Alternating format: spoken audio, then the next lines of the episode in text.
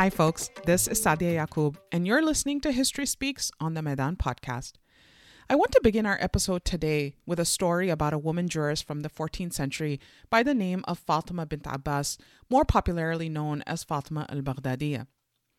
Fatima al Baghdadiya is widely acknowledged in different biographical accounts as an accomplished preacher and jurist who also issued legal opinions. Uh, she was a contemporary of the very well known Ibn Taymiyyah, and almost all the biographical entries that I collected about her make mention of his tremendous respect for her. In fact, it is reported um, that whenever Ibn Taymiyyah heard that Fatima al Baghdadiya would be present at one of his study circles, he would anxiously prepare for the session because he was often outwitted by her in their exchanges on matters of law. Of the many different biographical entries that I collected on Fatima al Baghdadiya, what I noticed was almost all entries had a similarly brief sketch of her life and not much more information. But in one entry, there is fleeting mention of an exchange between her and another male jurist on the issue of menstruation. The entry notes that in this debate, she convinced him of her position and then proclaimed, Your knowledge of this matter is only theoretical, whereas I know it theoretically and experientially. When I first read this account, I was simply struck by the power of her voice and presence, and her claim that her legal reasoning was more sound because she was thinking through her experiences as a menstruating person. But I could not find much more about this debate. What was the particular topic that they disagreed on? What was her position? Did it eventually find its way into authoritative opinions of her legal school? None of this is something that I could really make out from the very limited sources that I had available. The limits of what a source tells you is a problem that, that historians often have to deal with. For those historians working on the marginalized and underprivileged in society, trying to recover their voices, to get some sense of their lives, their understanding of their place in society is even more challenging. In this episode, I'll be speaking to two scholars, Pernilla Myrne and Laury Silvers, who ask precisely these questions in their work. I speak first with Pernilla Myrne about her work on elite enslaved courtesans in the Abbasid period and the ways in which they navigated and negotiated their situations.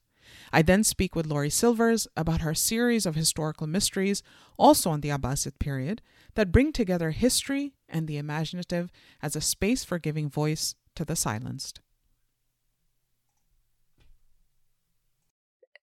In, the Abbasid context, when we talked about the, the Jawari, they are really uh, we really refer to high society uh, courtesans often, but they could also be uh, mm-hmm. domestic slaves, uh, often in urban settings.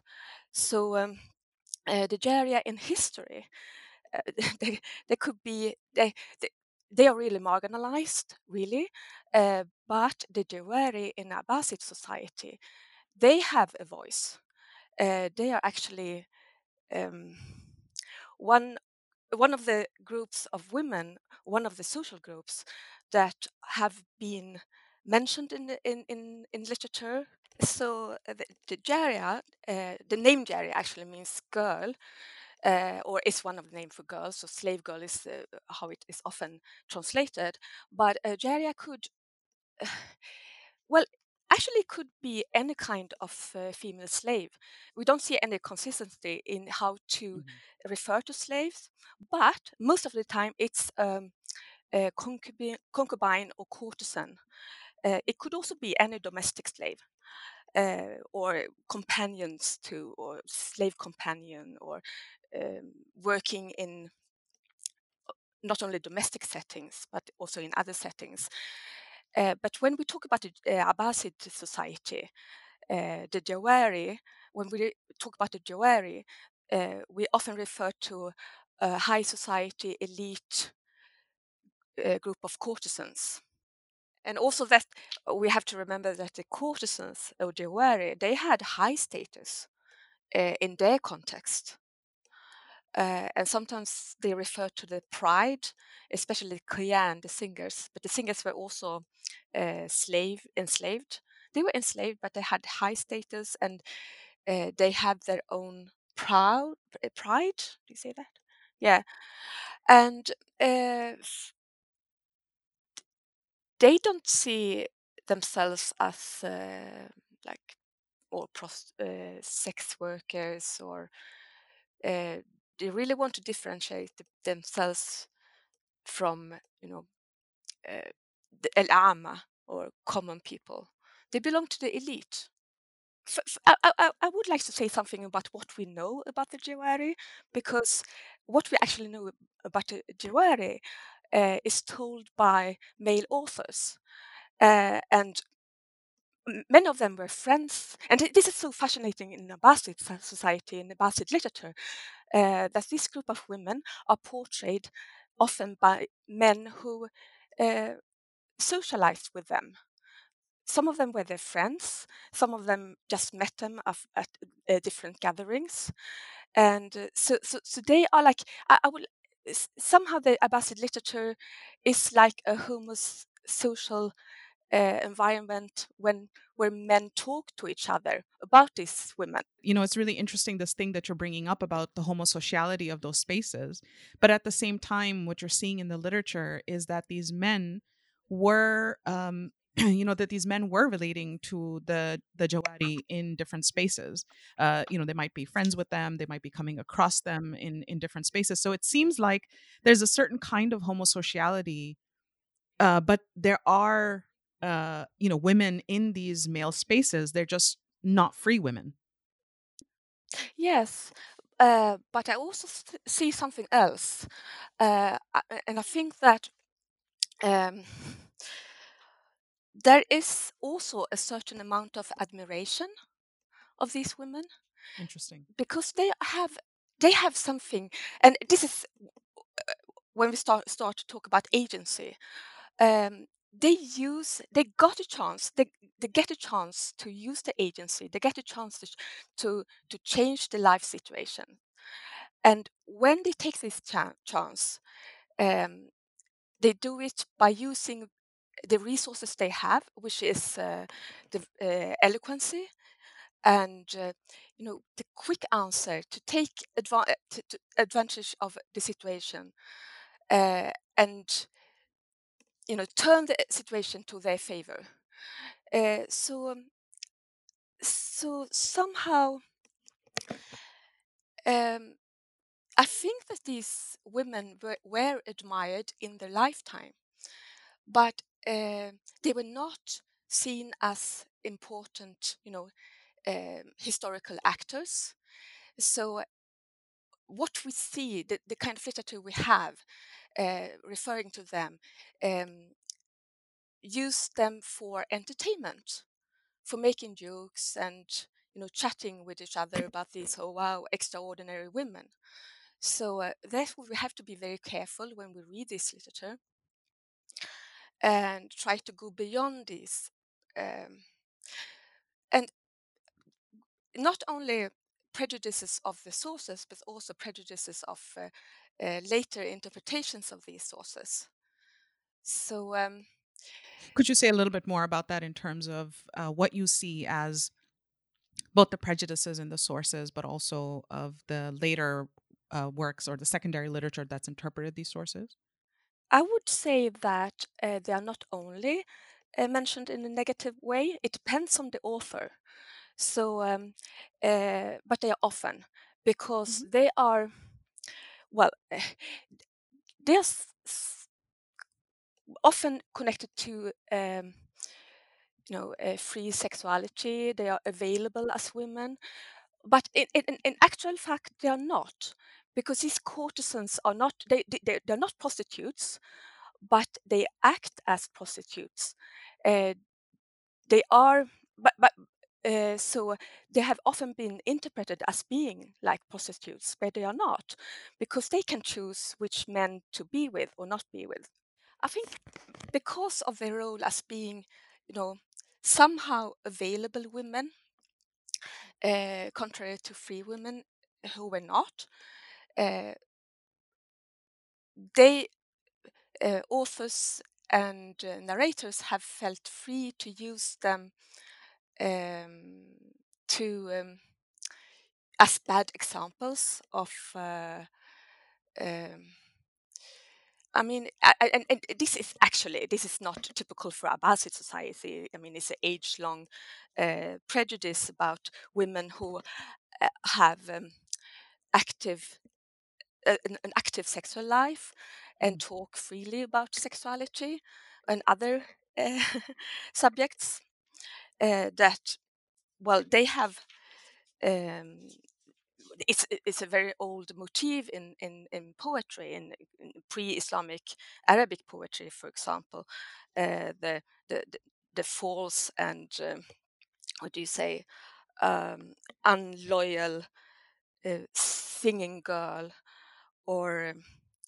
uh, you know this kind of free woman who you can't rely on you they will they are never sincere in their love etc and they only want um, your money. So this is an old motif and i don't think it, not only in arabic uh, literature but in other literatures as well.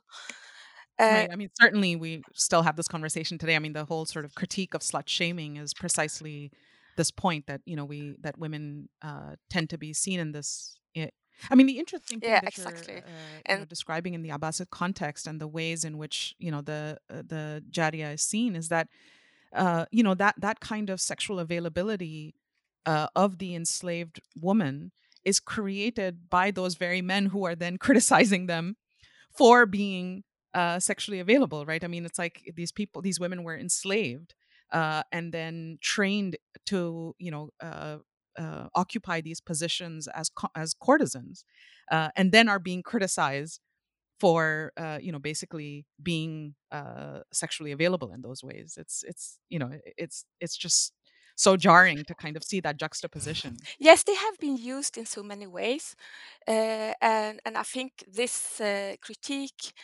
is also part of an attempt to keep, I mean, bluntly, to keep free women in place. Don't be like these women, and that's that's the meaning of slut shaming, huh? Right. Uh, slut shaming. I'm sorry. Uh, that certain women are bad.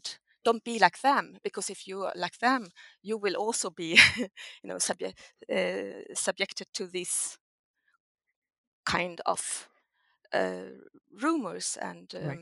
Mm. Exactly. I, I, was wondering if you could maybe uh, tell us a little bit about, um, you know, how you came to thinking about uh, the agency of the Jariya uh, and, uh, you know, stepping away from the these tropes about them that you see in the literature. What were maybe the, you know, was there something uh, that really struck you uh, that made you realize uh, you know that you needed to take a kind of a critical distance from the source or basically like how did you kind of arrive at this place of being able to read these sources not at their face value but to read sort of um, beyond what was uh, most obvious to try to recover the agency of the Jariya in one way uh, this kind of literature helped me because uh, um, early Arabic uh, adab, as it's called, or um, the Abbasid adab, uh, the anecdotes, full of anecdotes and poems, is in itself very contradictory.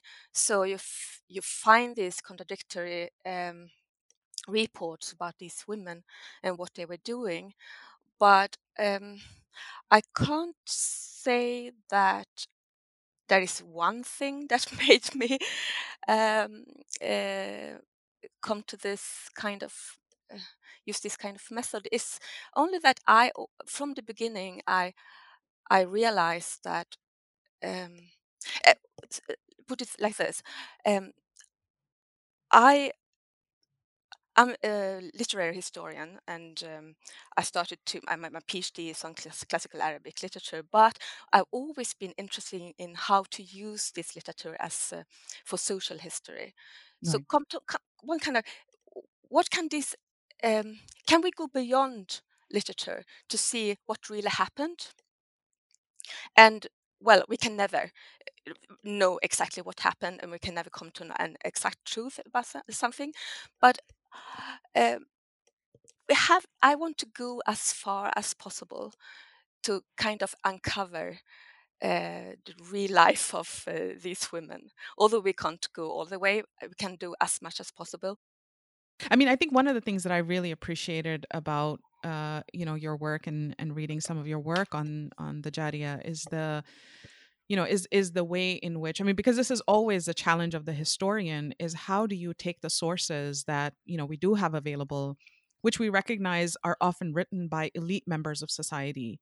Uh, and so it's if you if what you're interested in as a historian is how did the people who are not a part of these elite circles live or they might have been a part of these elite circles but were not themselves um, uh, uh the kind of uh, you know um, holders of power in these spaces how do you recover uh, what their lives were like? How were they living? How were they perceiving uh, you know the society that they lived in and their place in it?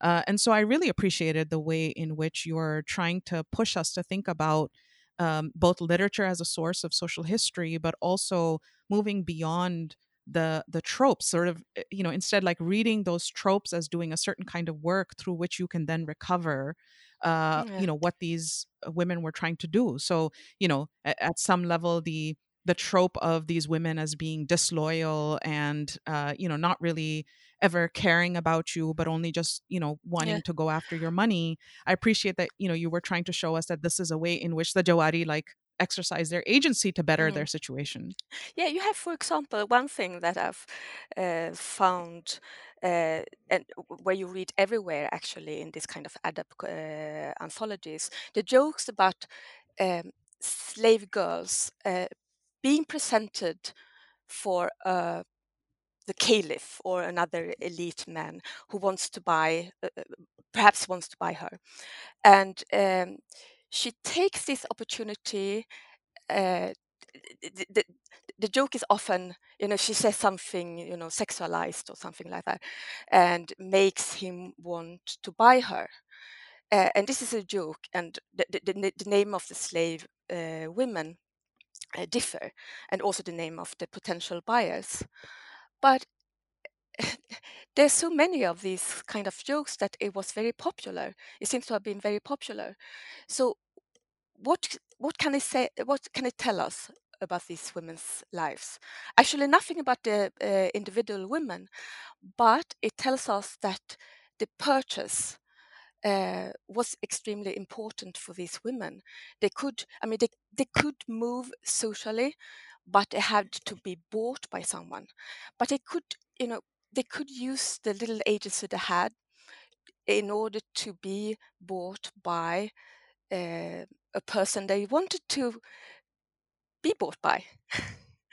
I mean, they could change their living conditions by uh, coming from a more um, modest household to a to a more uh, prominent family, for example.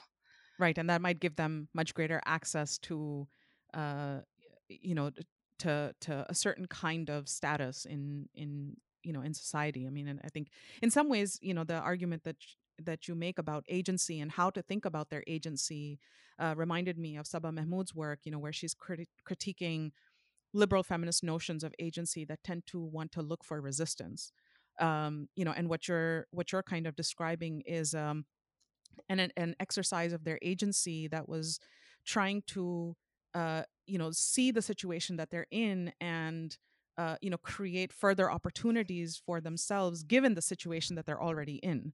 Uh, and you know it's important to be able to recognize that that was a mode of agency that they were that they were exercising.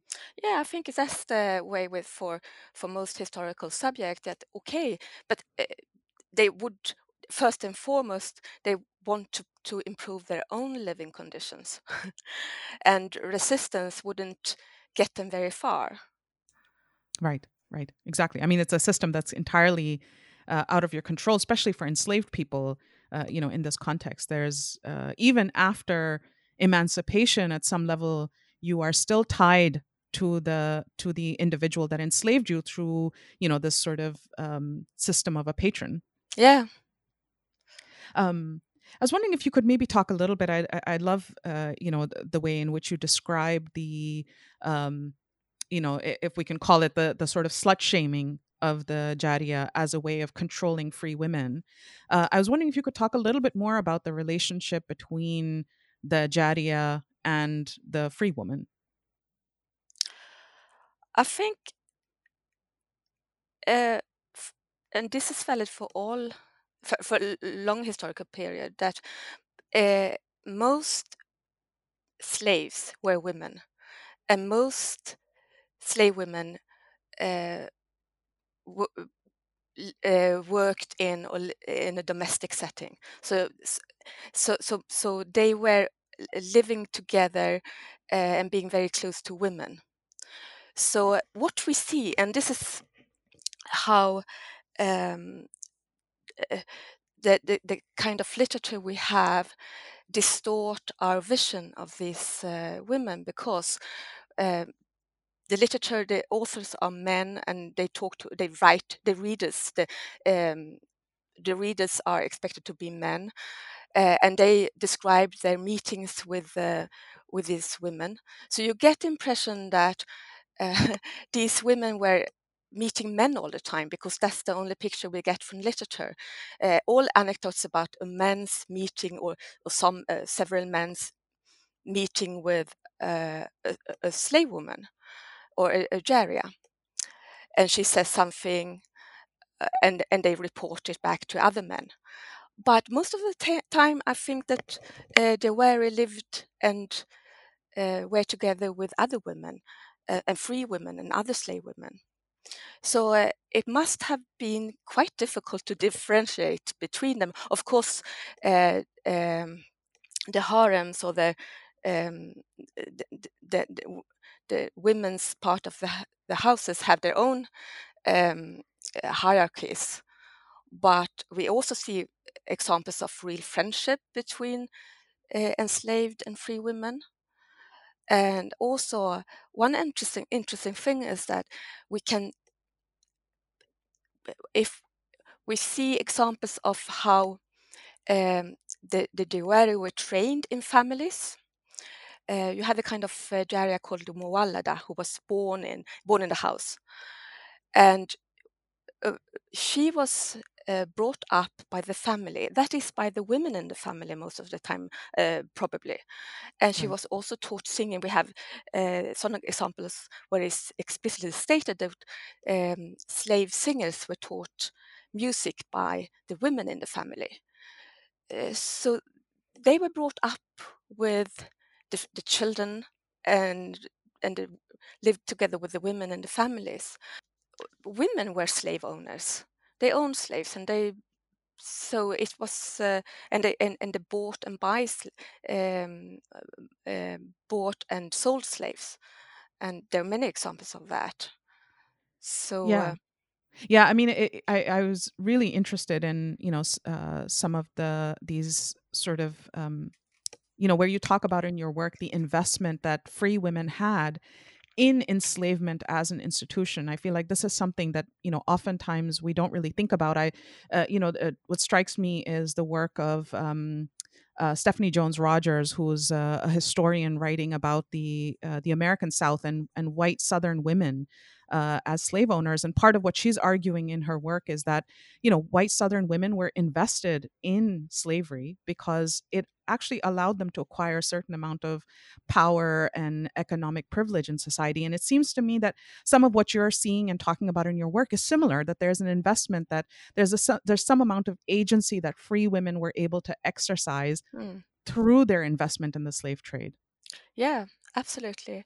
And also, um, in this case, in Abbasid society, and we're talking about the uh, elite urban society now, uh, women were supposed to not uh, going out outside, and uh, they were supposed to uh, stay indoors, uh, but they could send their closest slave companions to do errands for them and also pick up gossip, I guess.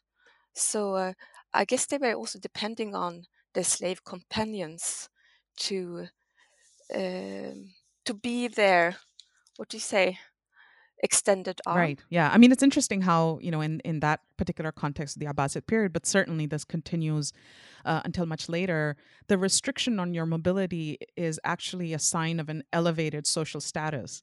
Uh, you know, but but it does constrain you, and so then you do need individuals who are not restricted in the same way who can kind of be your eyes and ears to the exactly outside. Exactly. To be able to be uh, um, in seclusion uh, which gave more uh, higher status they had to have slave, and, and they had to have uh, uh, women slaves. Enslaved courtesans in the Abbasid courts had been has been a subject of historical interest partly because we have a number of historical sources that talk about them. Their proximity to powerful men and women and their participation in elite circles meant that they at least showed up in the sources. But what can historians do to recover the voices of those who are barely mentioned in the sources? Those individuals who were of such little interest to scholarly and literary elite that they make scant mention of them. I talk next to Laury Silvers to think about the limits of historical methods and the rich space opened up for recovering such voices at the borders of history and fiction. Uh, the characters came out of my research uh, in, in, in a general form. So I worked on when I was an academic, I worked on early Sufism uh, and early Islam, early early mystic piety. Uh, but in order to do that work, I had to do a lot of social history because the people that I was focusing on were not elite members of society. Uh, there was not a lot of information about them. There wasn't uh, much about their lives or experience. So I'm, I'm dealing with with women in the stories, uh, non-elite people uh, in these stories, and needed to do wide ranging social history research in order to know better about who they are and be able to make decisions uh, about what their what these sayings that are attributed to them might mean what the behaviors described about them might mean.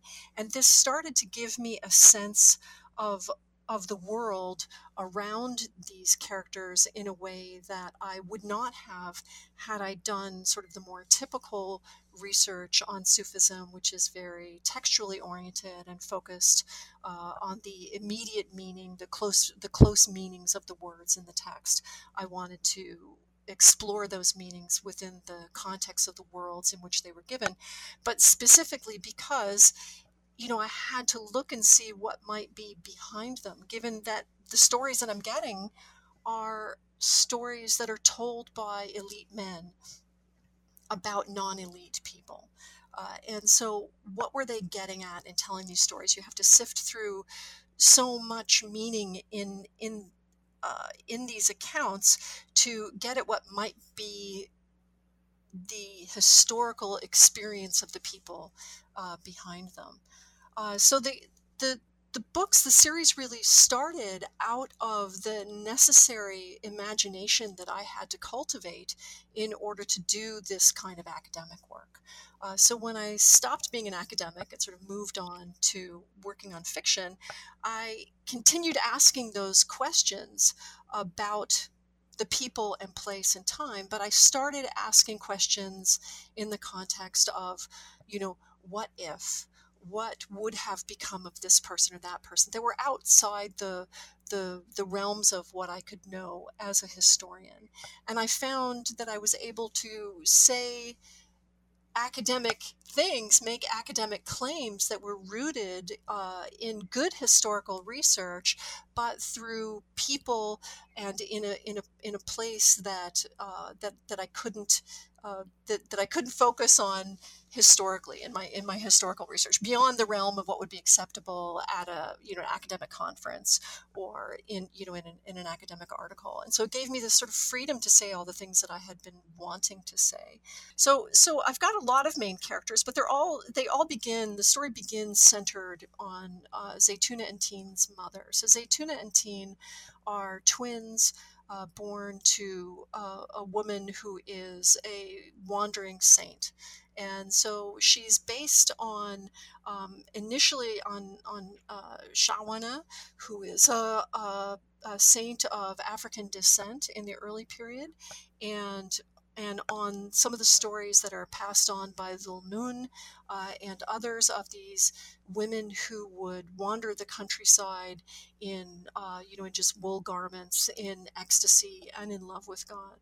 And I had always wondered what happened to these women. You know, mm. what was life like for them? And so, uh, you know, there's a wonderful story about black saint who is a shepherd who is out, you know, is is is out with her sheep, and this this man approaches her because he's had a dream about her that she is his wife in paradise, and so of course he feels like he has the right to go find her, right? Right. You know, I mean, let's just say that. So that he has the right to go find that he has rights over her, right? So the first thing right. we encounter in this story is his expectation that he has rights over her because he just sort of arrives at her. He goes searching for her, and he finds her, and you know she's just like, buddy, I, I you know I don't want any of this. But but one of the things that that we see is that she has. Uh, either uh, that she has a garment on which it is embroidered not for buying or selling, uh, which mm-hmm. is basically not for sale. And so, right. what are we to think of this, right? Now, I had actually heard accounts of this in conversation with other people who study Sufism that this is an account of her uh, her rejection of materiality. Mm. You know, and I thought, well, you know, if we're looking at social history, let's look at the wider context, which is that she may have been enslaved and freed, um, and and also that there may also be there there was at the time the possibility of being abducted off the road and sold into right. slavery. So people right. did just abduct people off the road and then sell them into slavery. And Muslims, right. it didn't matter. And and so you know she's so to me I read that within the context of her of her social situation. Now what else would it have been like for her to be alone? Any woman alone on the road was going to be raped this is, you know, I don't want to say may. I, it, it feels right. like a certainty. Um, right. And so he seems to be addressing that reality when he approaches her and he says, and he sees um, wolves sitting with the sheep. Now, I'd also mm. heard, you know, he's surprised at this. And so he, now I'd also heard accounts of this being like, oh, it's sort of lions lying down with the lamb, that kind of thing. And, and he says, this is so shocking. The wolves are, are with the sheep. And mm. she says to him very sharply, I've fixed what bet- what's between me and God.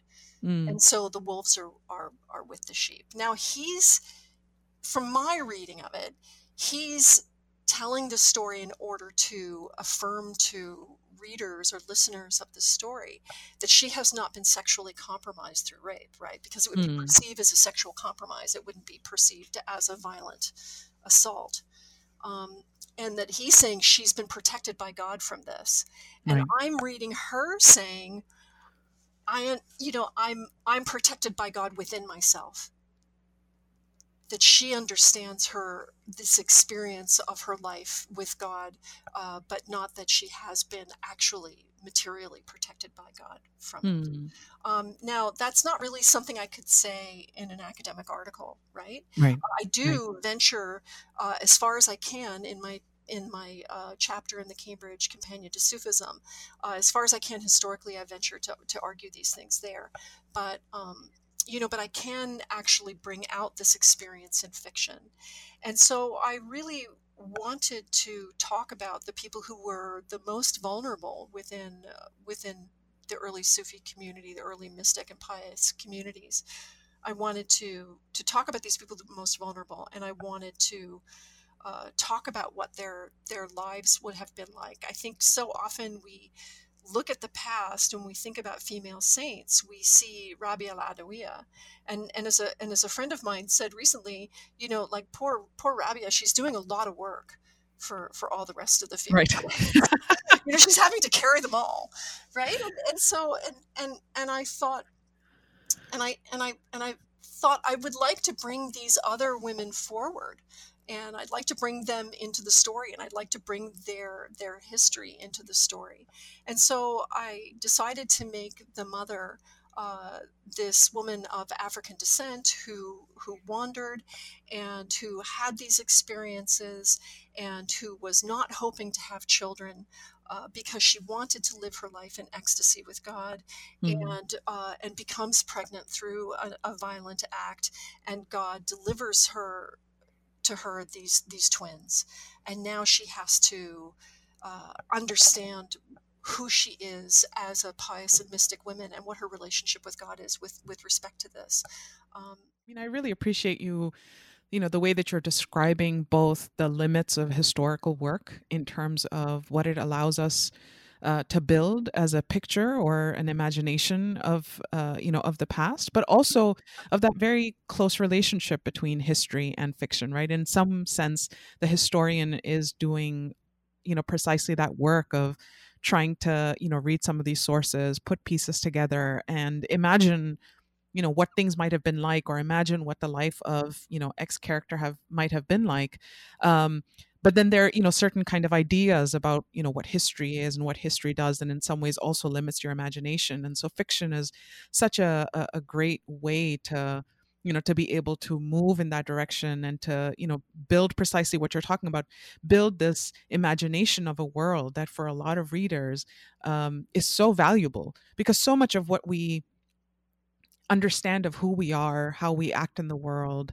uh, you know the histories that we you know bring with us as we act in the world is really built on stories and and you know so for to see you kind of doing that work i feel like you know i i love that when i read um when I read The Lover. And part of what I also love about the the picture that you give us of these scholarly circles, uh, you know, that Mustafa is circulating in, is is also because it gives us this picture of the writers of these texts that we do read, right? It gives us some kind of imagination of who they might have been because you know like you're saying part of the challenge is that pretty much all the historical sources that we have are written by people who are elite in some way or the other uh, and and and and we tend to read them largely as the kind of text right that we sort of relate to the text and don't think too much about you know who are the people who are writing these? What are the circles that they're a part of? What were their lived experiences that kind of brought them to writing these texts in the way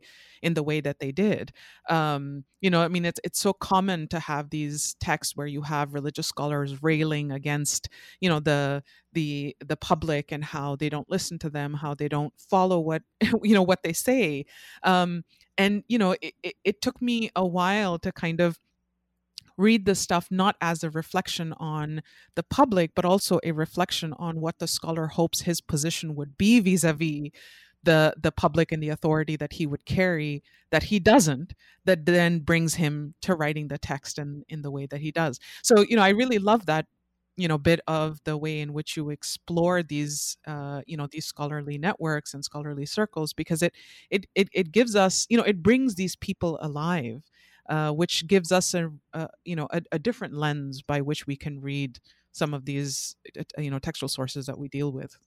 Thank you, and, and you know, and one of the things I really appreciate when people do that in scholarship, like Sarah Abdul Latif has been looking uh, specifically at uh, in his context, and and um, uh, Martin Nguyen did this as well, but looking at the at his particular context. And but Sarah's like, why why were certain people left out of Qushayri's Risala? Right. What was going on? Was Qushayri a misogynist? You know, I mean, is that right. why all the women are being left out because somebody's a misogynist?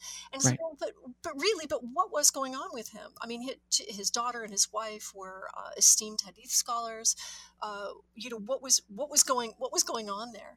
And uh, and she really sort of unpacks the social history, and Martin does as well. And her work is sort of growing out of Martin's work, um, but she's unpacking it in this gendered way of of of looking at at why uh, the kinds of pressures that he was under that women would be left out. And it's similar to why he would be very reticent to uh, you know decide Hallaj as well. You know people don't realize how dangerous a figure right. Hallaj was uh, back in the day, people forget that that even you know sort of quoting women in a particular way could could bring down on your head uh, a lot of negativity that you don't need, and and uh, was in this in this place where there was actual violence going on, and which his life right. was threatened. So so it's like we have to think of all these different ways, but but the problem is right. We, we now we understand that about you know about Qushayri that there's this you know, there's this multitude of reasons why women are left out of the Risala uh, in general. Um, and then how we look at the Risala as what Sufism should be, and women are absent. And and so you know we we look back at everybody you know when i was first sort of getting into sufism oh look at this this is this is the book that will tell you everything you need to know right. about sufism and i wasn't there right and if I was there, then I had to be Rabia. And like, well, that's not going to happen, right? So, so how you know, so how do we do that? I mean, how do we, how do we how do we see ourselves in this history so i think sort of bringing those aspects out where we're looking at the complicated natures of the people who are writing these texts gives us an even broader sense of of uh, of, of why certain people are there and, and people who are not there and what their uh, what their their inclinations uh, were. And, and in a lot of cases, you know, Qushayri is a, a, nice example, but there are examples of people who are leaving women out and leaving the experiences of others out. Um, and I think you you got at this. I was listening to your interview with uh, with Myrne. You know that they're uh, that they're leaving these things out in order to preserve their own power uh, and making sure that certain rights of theirs are preserved in certain ways and to uh, articulate power over others in the way that the stories are told. So, you know, I hoped in, in writing this that I could unravel some of that within the story. And, and, and fiction, again, has this power to, to inhabit the imagination. Uh, and to reach people that you know you know as much as we love our work as historians i mean who how much of it actually gets read and and and translate it out on a popular you know on a, at a popular level. Right yeah and i often find that it you know it's also um ideas that you know we might have individually or as a field about what constitutes um historical uh, evidence and you know isn't itself so limiting. I mean like some of the work that i've done on on women jurists, for example, you know, there's like snippets that we get from them about them from, you know, in biographical dictionaries.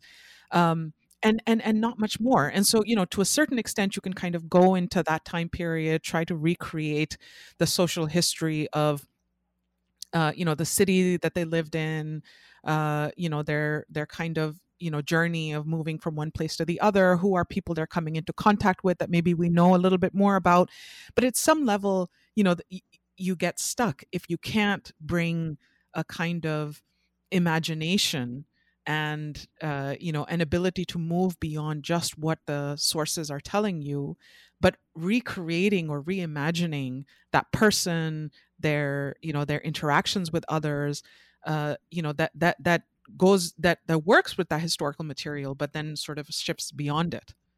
Yeah and we're and we're taught to not try to inhabit them. You know, we're, we're taught to not imagine them as people, uh, somebody that we could have known and asked questions of, um, and that if we do that, we've we've stepped, you know, we've stepped beyond a, a realm of acceptability. But right. on some level, you do have to imagine them as people. You do have to imagine that they are people who get up in the morning, who maybe are irritated because, you know, for, for whatever reason, because they've got to deal with something, uh, that they, you know, they're happy, they're sad, they, you know, their, their child does something that worries them. And we have all these, we have all this information in the text that they are people who got up in the morning and were irritated with their children. Or, you know, we, it's there. Uh, but we somehow I think my my I don't, not everybody right, but there is this at least you know I always got the sense that I wasn't supposed to be looking at right. those things. I wasn't supposed to be looking at these at the at the humane elements of the text and and and thinking about about that what are these what are these things that are the sort of the texture the the deep texture of our humanity uh, in these texts that make them much more complicated much more disturbing much more beautiful uh, right. by, by by seeing the human complexity that's there. Yeah, we, we're not allowed to do that, and if you do that, you've gone too far. Um, and what's interesting to me is that is that the people who sort of want to look away from that complexity or mute that complexity in the you know all in the name of doing good history. Um, you know, are actually doing bad history in a way. Right and and yet and yet they're setting the standards of what can be said and and i think we have to say outright right which is not not a complicated thing to say um, but that they're they're doing work that does violence to the past and does right. violence to the non-elites. I want to say they do violence to the elites as well because they're not seeing them as, as full human beings. But right. they're also but they're but they're more importantly doing violence to those who who are non-elite Thanks for listening to this episode as we discuss the challenges faced by historians in recovering the voices of the marginalized and the silenced in historical sources, as well as the possibilities opened up when we venture into fiction. Stay tuned for our next episode on local traditions of Islamic law.